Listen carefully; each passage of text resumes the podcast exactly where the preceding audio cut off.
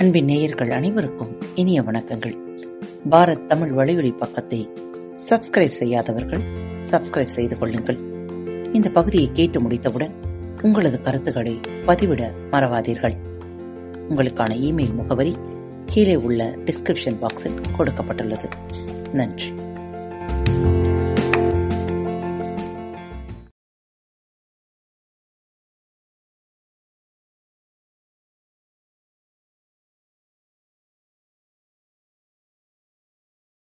அன்பின் உறவுகளுக்கு இனிய வணக்கங்கள்.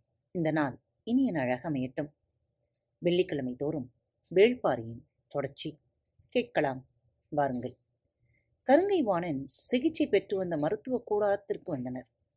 புதிய விற்பனும் முசுகுந்தரும். முகத்திலும் கைகால்களிலும் ஆங்காங்கே நெருப்பு காயங்கள் ஏற்பட்டுள்ளன. ஓரிரு நாட்களில் குணமாகிவிடும் என்றார் மருத்துவர்.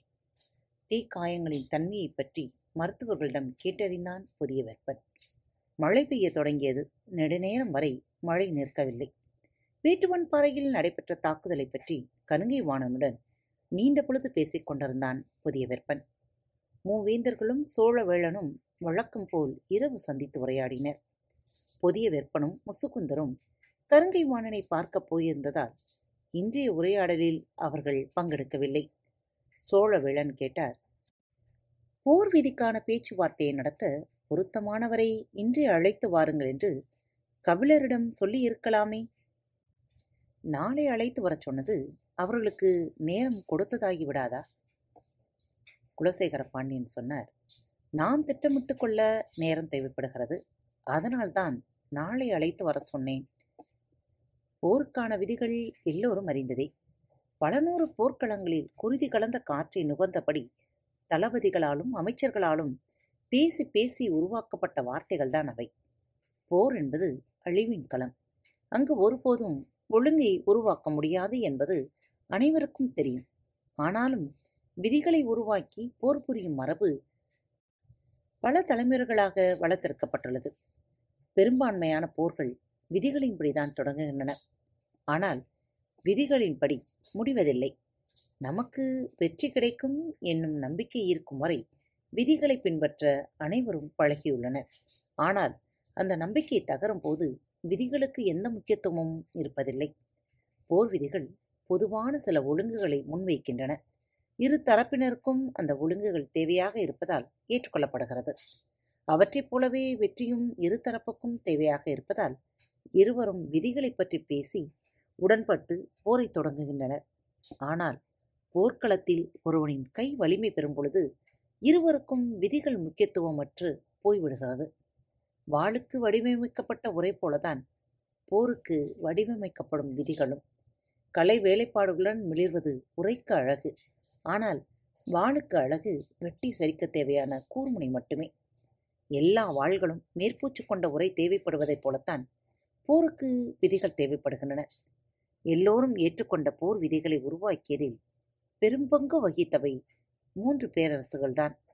பல காலங்களாக போர்க்களம் நீங்கா இந்த பேரரசுகள்தான் எதிரும் புதிருமான முறையில் எத்தனையோ விதிகளை உருவாக்கின. இன்று பொது புழக்கத்தில் இருக்கும் போர் விதிகளின் பெரும்பான்மையானவை எதிரெதிரே இருக்கையில் அமர்ந்து இந்த பேரரசுகளால் உருவாக்கப்பட்டவைதான். வரலாற்றில் முதன்முறையாக மூன்று பேரரசுகளும் ஒன்றாய் உட்கார்ந்து பொது எதிரியோடு போர் புரிவதற்கான விதிகளை பற்றி இப்போது பேசுகின்றன. போர் விதிகளை உருவாக்குவதில்தான் நாம் புதிய திட்டமிட என்ன இருக்கிறது என கேட்டான் உதயஞ்சேரல். போர் விதியின் அடிப்படையில் வெற்றி பெற முயல்வதை விட வெற்றி பெறுவதற்கான முறையில் விதிகளை வடிவமைத்துக் கொள்வதே அறிவுடைமை என்றார் குலசேகர பாண்டியன் இந்த போரை விதிகளால் ஒழுங்குபடுத்த முடியாது. ஏனென்றால் எதிரிகளுக்கு என்ன ஆற்றல் இருக்கிறது என்று நமக்கே தெரியாது. பிறகு எப்படி நாம் பொது விதியை உருவாக்க முடியும்? எனக் கேட்டான் கருங்கை வாணன் இன்று கபிலரோடு நடைபெற்ற பேச்சுவார்த்தையை சொல்லி நாளை போரின் விதிகள் பேசப்பட உள்ளதை முசுகுந்தர் பகிர்ந்து கொண்ட போது கருங்கை வாணனின் மறுமொழியாக இது இருந்தது. கருங்கை வாணனா இப்படி பேசுவது என வியப்போடு பார்த்தான் புதிய வெப்பன் முசுகுந்தருக்கும் நம்ப முடியாததாகத்தான் இருந்தது. மூவேந்தர்களின் கூட்டுப்படை தளபதியின் குரலா இது? எனக் கேட்டார் முஸ்குந்தர். ஆம் நமக்கான விதிகளையும் அவர்களுக்கான விதிகளையும் ஒன்றாய் பொருத்த முடியாது. ஏன்? நம்மை விட எந்த வகையில் அவர்கள் வேறுபட்டவர்கள்? அது எனக்கு தெரியவில்லை. ஆனால் அவர்கள் நம்மை போன்றோர் அல்லர். உதருக்குள்ளிருந்து விலங்குகள் வெளிவருவதைப் போல நெருப்புக்குள்ளிருந்து வெளிவரும் மிருகங்கள் அவர்கள். அவர்கள் மீது இரக்கமற்ற தாக்குதலையே நடத்த வேண்டும். ஒழுங்குபடுத்தப்பட்ட விதிகள் எல்லாம் அந்த காட்டு மனிதர்களுக்கு தேவையில்லை. கருங்கை வாணன் தீக்காயங்களிலிருந்து மீளாது துடித்துக் கொண்டிருப்பது அவனது சொற்களிலே தெரிந்தது. உனது வார்த்தையின்படியே வைத்துக் கொண்டாலும் விதி என்பது அவர்களது ஆற்றலை குறைக்க பயன்படுமேயானால் அதை நாம் ஏன் தவறவிட வேண்டும்? அவர்களது ஆற்றல் என்னவென்று தெரிந்தால்தானே நம்மால் குறைக்க முடியும்? அளவிட முடியாத ஆற்றல் கொண்டவர்கள் என்று சொல்கிறாயா? இல்லை. எல்லா வகையான உத்திகளையும் பயன்படுத்தி அழிக்கப்பட வேண்டிய ஒரு கூட்டம் என்று சொல்கிறேன். அந்த கூட்டத்துக்கு பொது விதிகளை பயன்படுத்த வேண்டிய தேவையில்லை அப்படி பொது விதிகளை உருவாக்குவது அவர்களுக்கு நாமே வாய்ப்பை தருவது போல் ஆகிவிடும். உருவாக்கப்படும் விதிகளின்படியே போர் புரிய வேண்டும் என்பது முன்னோர் மரபு. இதைத்தான் நான் சொல்ல வருகிறேன். சமதளத்தில் வாழ்கிற நமது முன்னோர்கள் உருவாக்கிய மரபு அது. மலை மனிதர்களுக்கு மரபு ஏது அறம் ஏது நீ அவர்களின் திறனை மிகைப்படுத்துகிறாய் என நினைக்கிறேன். ஆத்திரப்படுவதால் அவ்வாறு தோன்றுகிறது. இல்லை அமைச்சரே யாராலும் நெருங்கவே முடியாது எனச் சொல்லப்பட்ட திரையர்களை அவர்களின் இருப்பிடத்திற்குள் நுழைந்து வீழ்த்தினோம். நானே அஞ்சி பின்வாங்க நினைத்த போது கூட சற்றும் இரக்கம் காட்டாமல் துணிந்து முன்னேறி அவர்களை வீழ்த்தினான் திதியன். ஆனால் சிறிய குன்றின் மேலிருந்த சின்னஞ்சிறிய ஒரு கூட்டம் திதியனை கொன்றளித்ததை இன்னும் என்னால் நம்ப முடியவில்லை. பெரும் பாறைகளை உருட்டுவதும் மரங்களை சாய்த்து தள்ளுவதும் நெருப்புக்குள்ளிருந்து நுழைந்து வெளிவருவதுமாக அவர்கள் நடத்திய தாக்குதல் முழுவதும் நம்ப முடியாத மாய காட்சிகளாக இருந்தன. நாம் நடத்திய திடீர் தாக்குதலிலே அவர்களால் இவ்வளவு திறனை வெளிப்படுத்த முடிந்தபோது திட்டமிட்டு முறைப்படுத்தப்பட்ட விதிகளை உருவாக்கி அதன்படி போரை நடத்த முற்பட்டால் அவர்கள் என்ன செய்வார்கள் என சிந்திக்கவே முடியவில்லை. அதனால் அவர்கள் சிந்திப்பதற்கான வாய்ப்பை கொடுக்கக்கூடாது. எல்லா வகையிலும் அழித்தொழிப்பு ஒன்றை நோக்கமாக கொண்ட தாக்குதல் முறையை பின்பற்ற வேண்டும். சூழ்ச்சிகளும் வரைமுறையற்ற தாக்குதலும் அழித்தொழிப்புமே அவர்களை வீழ்த்துவதற்கான உக்தியாக இருக்க முடியும். பரம்பு நாடு இதுவரை விதிகள் வகுத்து கொள்ளப்பட்ட ஒரு போர் முறைக்குள் பங்கெடுத்ததில்லை. பரம்புக்குள் நுழைந்த எதிர்நாட்டினர் மீது தாக்குதல் நடத்தி வென்றுள்ளனர். தாக்குதல் போருக்கும் விதிகளால் வரையறுக்கப்பட்ட களப்போருக்கும் நிறைய வேறுபாடு உண்டு. விதிகளால் முறைப்படுத்தப்பட்ட போரில் தாக்கும் திறன் மட்டுமே எல்லாவற்றையும் தீர்மானித்து விடுவதில்லை.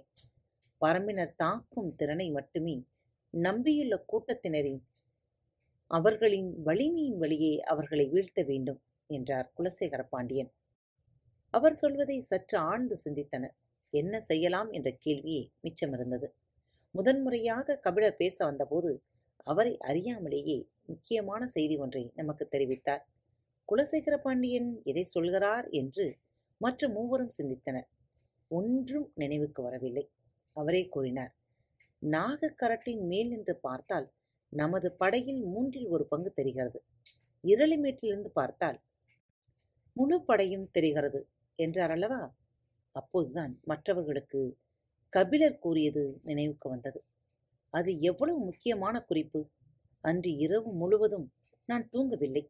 வேட்டுவன் பாறையின் மீது திடீர் தாக்குதல் தொடுக்க வேண்டும் என்றுதான் அந்த குன்றினை விட்டு நமது படையை மிக தள்ளி கூடாரம் அமைக்கச் சொன்னேன்.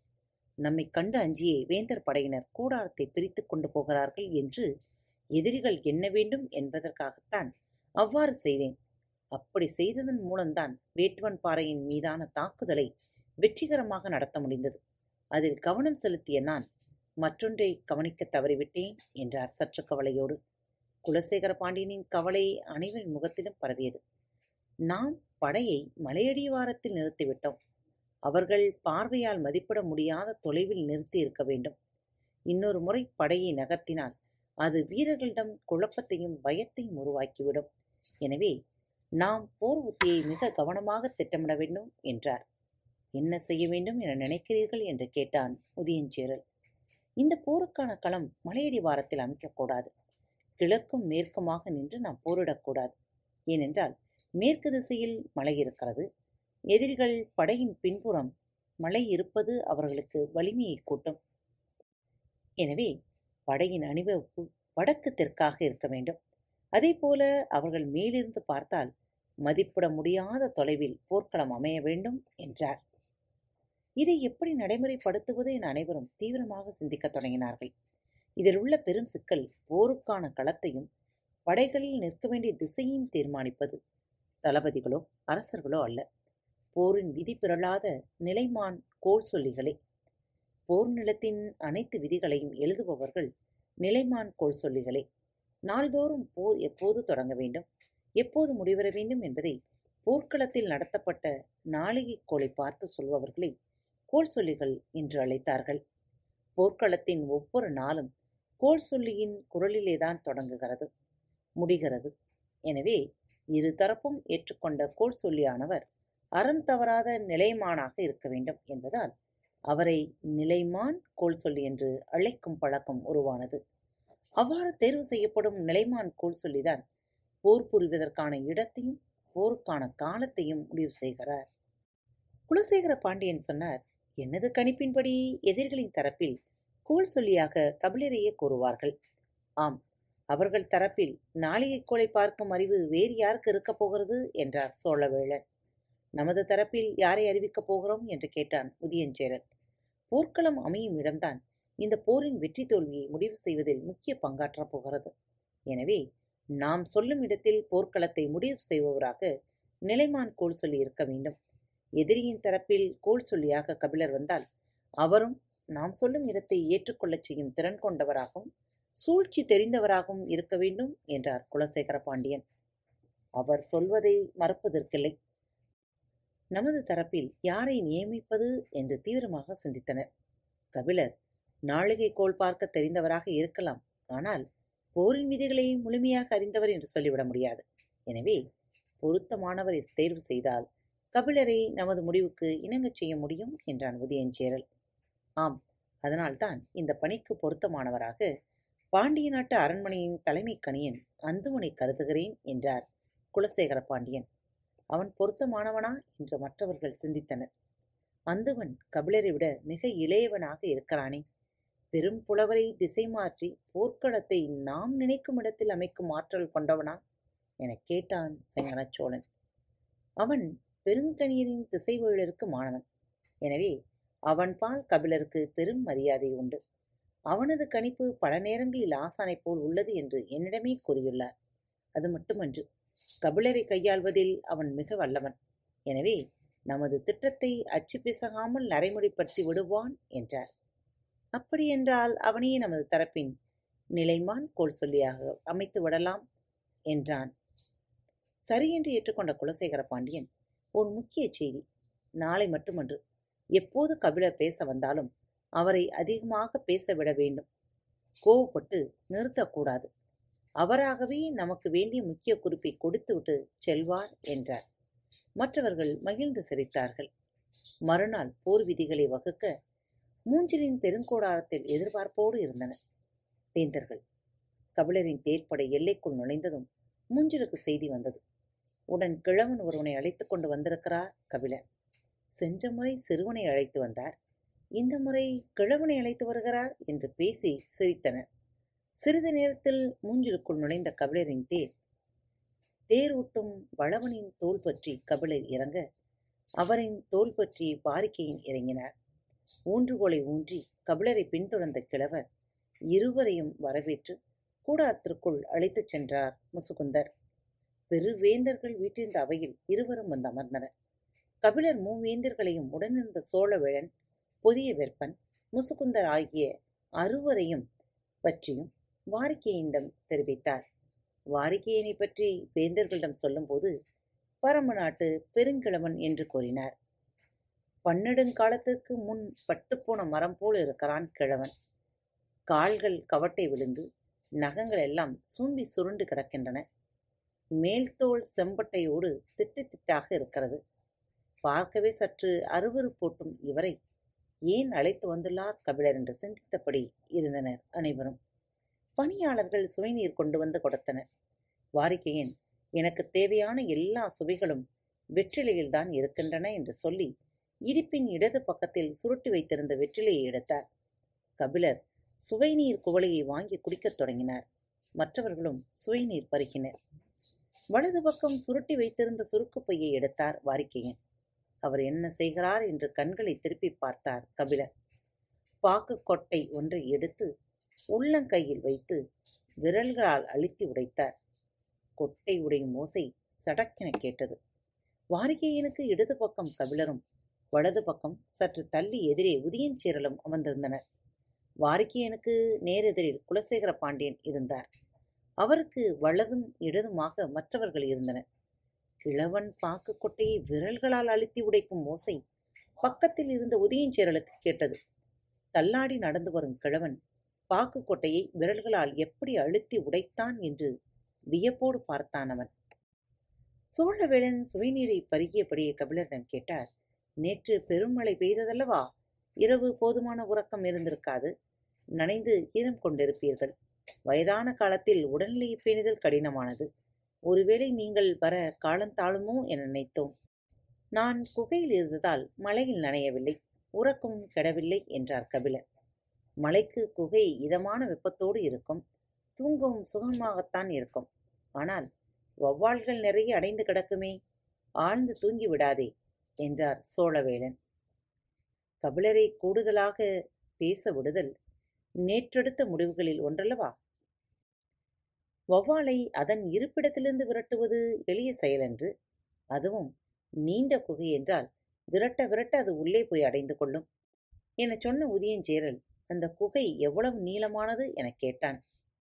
எவ்வளவு நீளமாக இருந்தால் என்ன? குகையை விட்டு வௌவாலை விரட்டுவதெல்லாம் பெரிய வேலையா? என்று எதிர்கேள்வி கேட்டார் வாரிக்கையன்.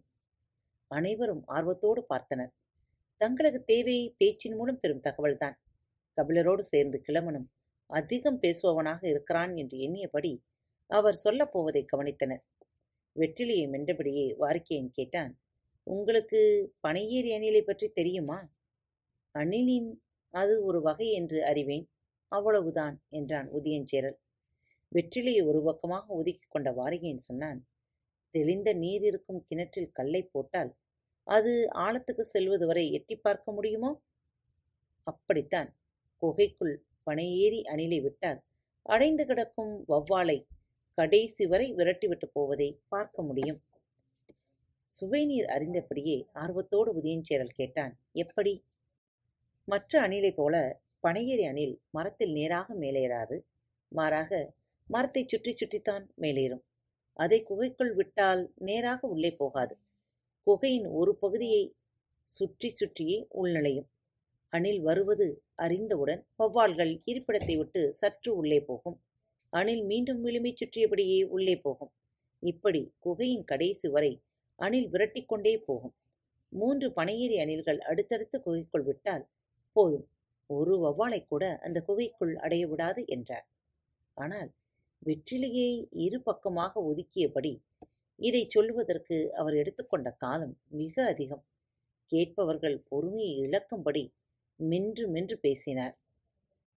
இவ்வளவு மெதுவாக பேசக்கூடியவர் அலரே வாரிகையன்? ஏன் இவ்வளவு மெதுவாக பேசுகிறார் என கபிலருக்கே விளங்கவில்லை. சிந்தித்துக் கொண்டிருக்கும்போது புதிய வெப்பன் கேட்டான் எந்நேரமும் வெற்றிலையை மென்று கொண்டேதான் இருப்பீர்களா? பேசும்போது கூட மெல்வதை நிறுத்த மாட்டீர்களா? கண்ணத்தாடை இரண்டும் அகன்று மேலேறின. மென்று கொண்டே சிரித்தார். கருவுற்ற பெண்ணுக்கு வாயிறிக்கொண்டே இருக்குமல்லவா அதே போலதான் எனக்கும் வாயுறிக்கொண்டே இருக்கும். அதனால் வெற்றிலையை மென்று கொண்டே இருப்பேன் என்று சொன்னவர். கேள்வி கேட்ட புதிய விற்பனை பார்த்து உன் மனைவி கருவுற்றிருக்கிறாளா? எனக் கேட்டார். சற்றும் எதிர்பாராத கேள்வி. கபிலரை அதிர்ந்து போனார். புதிய விற்பனுக்கு அவையில் என்ன சொல்வது? என தெரியவில்லை. அந்தரங்கத்துக்குள் நெருப்பப்பட்டது போல் இருந்தது. அதிர்ச்சியை வெளிக்காட்ட முடியாமலும் உச்சரிக்க முடியாமலும் திணறினான். இறுகிய நிலையை யார் உடைப்பது என யாருக்கும் புரியவில்லை. நிலைமையை அறிந்து முசுகுந்தர் தலையிட்டார். இளவரசருக்கு இப்போதுதான் மனமாகியிருக்கிறது. வாரிகையின் விடுவதாக இல்லை. இப்போது மனமானவரை ஏன் போர்க்களத்திற்கு கூட்டி வந்தீர்கள்? பனை ஏறி அணி போல மனைவியை அல்லவா சுற்றி கொண்டிருக்க வேண்டும்? இங்கு வந்து கிழவர்களோடு உட்கார்ந்து வௌவாலை பற்றி ஏன் பேசிக் கொண்டிருக்கிறார்? எனக் கேட்டார். நிலைமையை மிக மோசமாய்க் கொண்டிருக்கிறது என அனைவரும் உணர்ந்தனர். இதற்கு மேல் இந்த பேச்சை நீட்டிக்க வேண்டாம். போர் விதிகளுக்கான பேச்சைத் தொடங்கலாம் என எண்ணி குணசேகர பாண்டியனை பார்த்தார் சோழவேளன் அவரோ வாரிக்கையினை கூர்ந்து பார்த்தபடி ஆழ்ந்த சிந்தனையில் இருந்தார். நேரமாகிக் கொண்டிருந்தது. சரி நாமே தொடங்கலாம் என நினைத்த சோழவேளன் பரம்பின் தரப்பில் நாளிகை கோளை பார்த்துச் சொல்லப் போகும் நிலைமான் கோள் சொல்லி யாரென முடிவு செய்து விட்டீர்களா? கேட்டு முடிக்கும் முன் வாரிகையின் சொன்னார் கபிலர்தான். குலசேகர பாண்டியன் கணித்தது துளியளவும் பிசரவில்லை மிகச் சரியாக இருந்தது. கபிலரை கைகொள்ளும் திட்டம் ஏற்கனவே திட்டப்பட்டிருந்தது. சற்று இடைவெளிக்குப் பிறகு உங்களின் தரப்பில் நிலைமான் கோள் சொல்லி யார் எனக் கேட்டான் வாரிக்கையன் குலசேகர பாண்டியன் தான் பெயரைச் சொல்ல வேண்டும். நேற்று அப்படித்தான் பேசப்பட்டது. ஆனால் அவரோ வாரிகையினை கூர்ந்து பார்த்தபடி பேசாமல் இருந்தார். அவையில் அமைதி நீடித்தது. மற்ற இரு வேந்தர்களுக்கும் ஒன்றும் புரியவில்லை. நேற்றைய பேச்சில் புதிய விற்பனும் முசுகுந்தரும் கலந்து கொள்ளாததால் அவர்கள் இயல்பான அமைதியோடு இருந்தனர். வாரிகையன் தான் வெற்றிலையை மென்று கொண்டே கேட்டதால் சரியாக புரியவில்லையோ என நினைத்து மீண்டும் ஒருமுறை கேட்டார். உங்களின் தரப்பில் நிலைமான் கோள் சொல்லி யார்? அவையில் பேச்சு ஏதும் எழவில்லை ஏன் எதுவும் சொல்லாமல் இருக்கிறார்கள் என்று கபிலருக்கு புரியவில்லை. செங்கனச்சோழன் தன் தந்தையின் முகத்தை பார்த்தான். உதயஞ்சேரலோ சோழர்கள் இருவரையும் பார்த்தான். எதிரில் உட்கார்ந்திருப்பவர்கள் ஏன் திகைத்தபடி ஒருவரை ஒருவர் மாற்றி பார்த்து கொண்டிருக்கின்றனர் என கபிலருக்கு புரியவில்லை. இனியும் பேசாமல் இருக்கக்கூடாது நினைத்த சோழவேளன் தலைமை கணியன் எனத் தொடங்கினார். ஆனால் பெயர் சட்டென நினைவுக்கு வரவில்லை. நினைவு கூர்ந்தபடி நிறுத்தினார். குலசேகர பாண்டியனை அருகில் நின்றிருந்த முசுகுந்தரோ ஒரு கணம் அதிர்ச்சியானார். திசைவேளரையா சொல்கிறார் என திகைத்து குலசேகர பாண்டியனை பார்த்தார். அவரோ எதுவும் பேசாமல் வாரிகையினையே பார்த்து கொண்டிருந்தார். அவையோருக்கு என்ன சொல்வதென்று புரியவில்லை. முசுகுந்தர் குலசேகர பாண்டியனுக்கு மிக அருகில் சென்று மெல்லிய குரலில் திசைவேலராயா பேரரசி எனக் கேட்டார். குலசேகர பாண்டியன் மெல்லிய சிரிப்போடு தலையசைத்தார். முசுகுந்தருக்கு பேரதிர்ச்சியாக இருந்தது. திசைவேளரை போன்ற அறம் தவறாத மா மனிதரை போருக்கான கோல் சொல்லியாக நியமித்தல் அவரை நம்மால் எந்த வகையிலும் பயன்படுத்திக் கொள்ள முடியாது. போர்க்களத்தின் பிடிமானம் நம்மிடம் இல்லாமல் போகும் வாய்ப்புண்டு என சிந்தித்தபடி மீண்டும் அவரை உற்று பார்த்தார். அதே சிரிப்போடு தலையசைத்தார் குலசேகர பாண்டியன். பேரரசர் என்பவர் எப்போதும் யாரும் சிந்திக்காததை சிந்திக்கக்கூடியவர் என்பதை வாழ்வு முழுவதும் அறிந்தவர் முசுகுந்தர். எனவே அவரின் திட்டமிடல் மற்றவர்களின் எண்ணத்திற்கு அப்பாற்பட்டுதான் இருக்கும் என்ற பெருமிதத்தோடு எங்கள் தரப்பின் நிலைமான் கொள் சொல்லியாக பெருங்கணியர் திசைவேழர் செயல்படுவார் என அறிவித்தார். வேந்தரின் தரப்பில் இருந்த மற்றவர்கள் திகைத்து போனார்கள். புதிய விற்பனுக்கோ தலையே சுற்றுவது போல் ஆனது. என்ன நடக்கிறது இங்கு என்று யாராலும் புரிந்து கொள்ள முடியவில்லை. தான் பேசட்டும் என்று மற்றவர்கள் கருதுவதாக நினைத்த முசுகுந்தர் திசைவேளரை நாளை அழைத்து வருகிறோம். கோள் சொல்லிகள் இருவரும் போரின் விதிகளை வரையறுக்கட்டும் என்றார். சரியென சொல்லி அவை நீங்கினார் கபிலரும் வாரிகேயனும். பிற்பகலில் இறங்கு வெயில் தேர் வேந்தர்களின் படையை விட்டு வெளியேறியது. நீண்ட நேரம் கபிலர் எதுவும் பேசவில்லை. அவருக்கு அவையில் நடந்ததை புரிந்து கொள்ள முடியவில்லை. ஏன் பேசாமல் வருகிறீர்கள்? எனக் கேட்டார் வாரிகையன் இல்லை பேரரசர்களின் மூத்தவர் குலசேகர பாண்டியன். அவர்தான் எல்லாவற்றையும் பேசுவார். ஆனால் இன்று அவர் பேசுவதை முற்றிலுமே தவித்து விட்டார். மற்றவர்கள் அவரின் முகத்தையே மீண்டும் மீண்டும் பார்த்து கொண்டிருந்தனர். காரணம் எதுவும் எனக்கு பிடிபடவில்லை என்றார். சற்றே சிரிப்போடு காரணம் நான் தான் என்றார் வாரிகையன் நீங்களா? என அதிர்ச்சியோடு கேட்டார் கபிலர். ஆம் நான் முதலில் இடது பக்க இடுப்பு பையில் இருந்த வெற்றிலை எடுத்தேன் என்பதை நீங்கள் கவனித்தீர்கள். ஆனால் வலது பக்க சுருக்கு பையை திறந்து என்ன செய்தேன் என்பதை நீங்கள் கவனிக்கவில்லை என்றார். சுருக்கு பையில் என்ன செய்தீர்கள்? அதற்குள் தான் திகைப்பூச்சியை வைத்திருந்தேன். பாக்கு எடுப்பதைப் போல அவற்றுள் மூன்றை எடுத்து வெளியில் விட்டேன். அவை போவதை மற்றவர்கள் எளிதில் பார்த்துவிட முடியாது. ஆனாலும் கவனமாக இருக்க வேண்டும் என்பதால்தான் பாக்கை மற்றவர்களுக்கு கேட்பதைப் போல சத்தமாக உடைத்தேன். எல்லோரின் கவனமும் எனது கைக்கு வந்தது. திகைப்பூச்சிகள் எனக்கு நேராக உட்கார்ந்திருப்பவனின் இருக்கை நோக்கி போனது. அது கடித்து சிறிது பொழுதுக்குப் பிறகுதான் திகைப்புத்தன்மை உருவாகும். அதனால்தான் வெற்றிலையை மென்றபடி மெல்ல மெல்ல பேசி நேரத்தை நீடித்தேன் என்றார். கபிலர் உறைந்து போனார். நீங்கள்தான் குலசேகர பாண்டியனை பேச விடாமல் செய்ததா? அப்படி செய்ததால் நமக்கென்ன நன்மை? நம்மிடம் போர் விதிகளை எப்படி பேசுவது யார் யார் பேசுவது என்பதையெல்லாம் அவர்கள் ஏற்கனவே முடிவு செய்திருப்பார்கள். திகைப்பூச்சி கடிப்பதன் மூலம் அவர்களில் ஒருவரின் பேச முடியாத நிலையை எய்துவர். முடிவு செய்தபடி ஏன் பேசவில்லை என்று மற்றவர்களுக்கு பேச முடியாதவர் மீதும் ஐயம் வரும். அந்த ஐயம்தான் விரிசலுக்கான வழியை உருவாக்கும் என்றார். கபிலர் விரித்த கண்களை இமைக்காமல் வாரிக்கையினையே பார்த்து கொண்டிருந்தார். அவர் மேலும் சொன்னார் அவர்கள் மூவரும் நண்பர்கள் அல்லர். நம்மை அழிப்பதற்காக ஒன்றுபட்டுள்ளவர்கள். எனவே அவர்களுக்குள் விரிசலை உருவாக்க சிறிய கடமை போதுமானது. நாக கரட்டின் அடிவாரத்திலே தேர் வந்து நின்றது. கபிலர் கீழிறங்கினார். அவரின் தோள்பற்றி இறங்கிய வாரிக்கையின் சொன்னார் இந்த போரில் வலிமை மிகுந்த எண்ணற்ற ஆயுதங்களை நாம் பயன்படுத்தப் போகிறோம். ஆனால் நாம் பயன்படுத்தப் போகும் எந்த ஓர் ஆயுதத்தையும் விட கண்களுக்கு தெரியாத இந்த சிறு பூச்சி செய்துள்ள நன்மை இணையற்றதாகும் என்றார். பேச்சின்றி நடந்தார் கபிலர். அது சரி. யார் இந்த திசைவேழர்? வாரிக்கையின் கேள்விக்கு அதிர்ச்சியிலிருந்து மீண்டபடி பதில் சொன்னார் கபிலர். அறத்தின் அடையாளம். காத்துக்கொண்டார்கள் மீண்டும் மற்றொரு தலைப்பில் உங்கள் அனைவரையும் சந்திக்கும் வரை உங்களிடமிருந்து விடைபெற்றுக் கொள்வது உங்கள் அன்பு தோழி.